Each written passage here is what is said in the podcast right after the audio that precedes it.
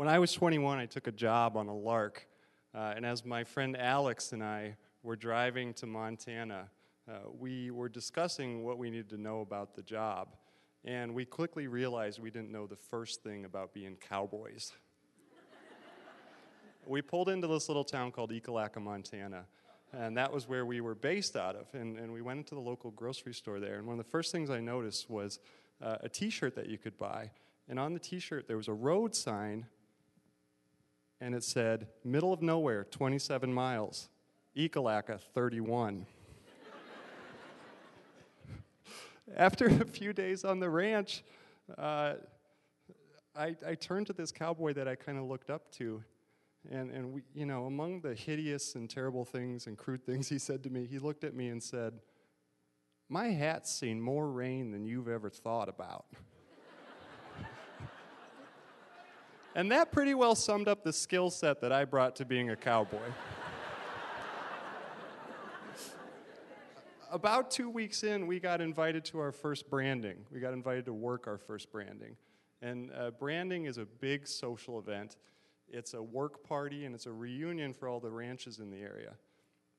Everyone is dressed up, and they look exquisite. The cowboys look like real cowboys. They're wearing chaps. They've got their folded leather hats. Uh, the women are in dresses, and everyone has a role. And for Alex and I, this was our real chance to kind of prove ourselves. Word had kind of spread that there was these city slickers from Minneapolis who were working on, was working on this one ranch in, in the area. And we were maybe the first people not from Ekalaka to come and be part of this branding. Uh, I was wearing probably my Ekalaka t-shirt,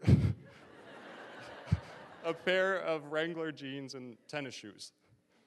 So let me tell you uh, uh, how a branding works. So if you picture uh, an hourglass, there's a pen over here, there's a pen over here, and there's four hundred cows, and they all look exactly the same.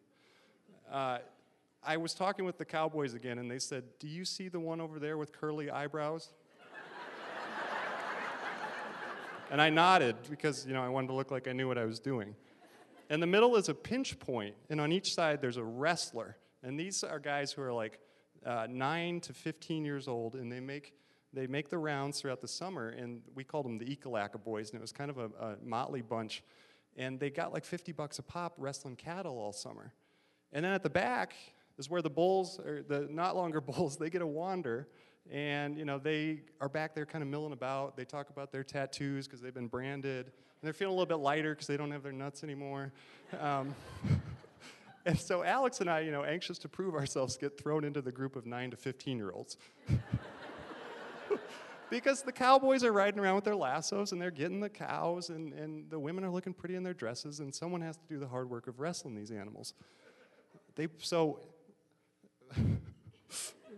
So we're stationed on each side of this pinch point, and, I, and at that point I was always in the back, and the back meant that I took the back of the cow, so the cow would come out on a lasso like this, and it would have like three hooves on the ground, and the guy in front kind of kicked out his front leg and reached around and put him in a, a headlock, and then me in the back, I would get him in this leg lock, and so I was sitting there with this cow just like this, and I got him in this leg lock, And, and I'm putting his, his rump right here.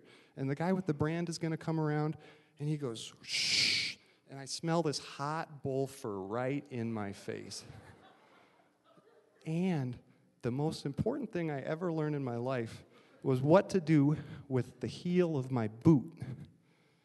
Because when you're getting a hot iron into your skin, sometimes your bowels become a little rumbly. I was directly in the line of bullshit.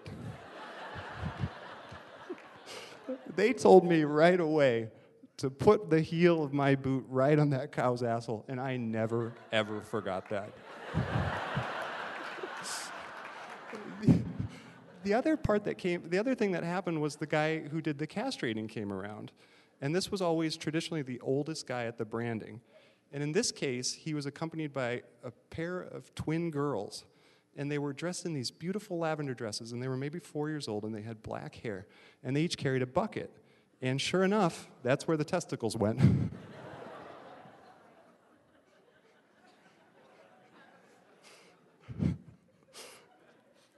Throughout the day, Alex and I uh, had been kind of taking our lumps and learning the trade. And at one point, uh, well, at, at the key point of the day, which is the last bull, uh, we decided that we were going to pair up and do our first one together as a team. And, and the people of Ekalaka loved this idea.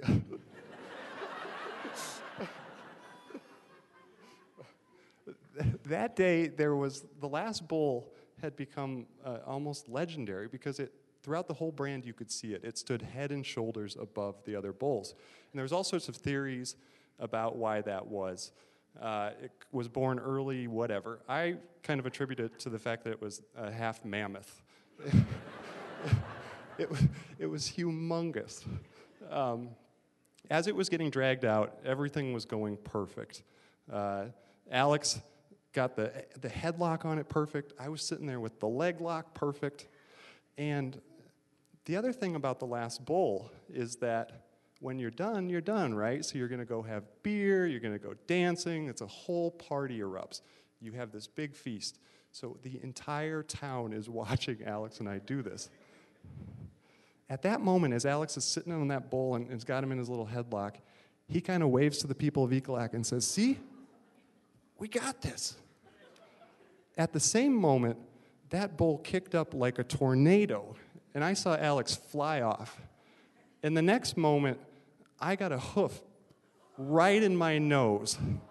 And that's what they were saying about my trick nose. So Alex and I were big guys. We played rugby together, and I broke my nose quite a bit, and I knew in that moment that it was broken. The next moment, I'm up running.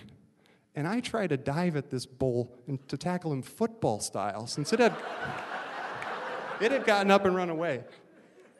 Didn't work. I'm laying in a dusty heap on the ground, and I kind of get up and I see Alex sort of with his chin down.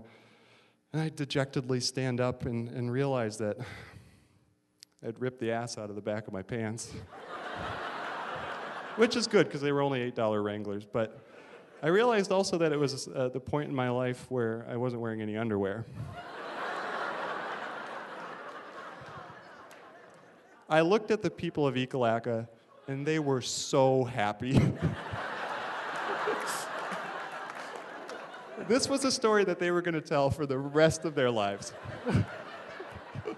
And I realized that in the moment when your story becomes someone else's story, you know, that's how community is built. Um, We went back, and as a token of, of their appreciation for us and our hard work, uh, they cooked that particular bull's testicles on a brand right in front of Alex and I, and they were the size of eggs.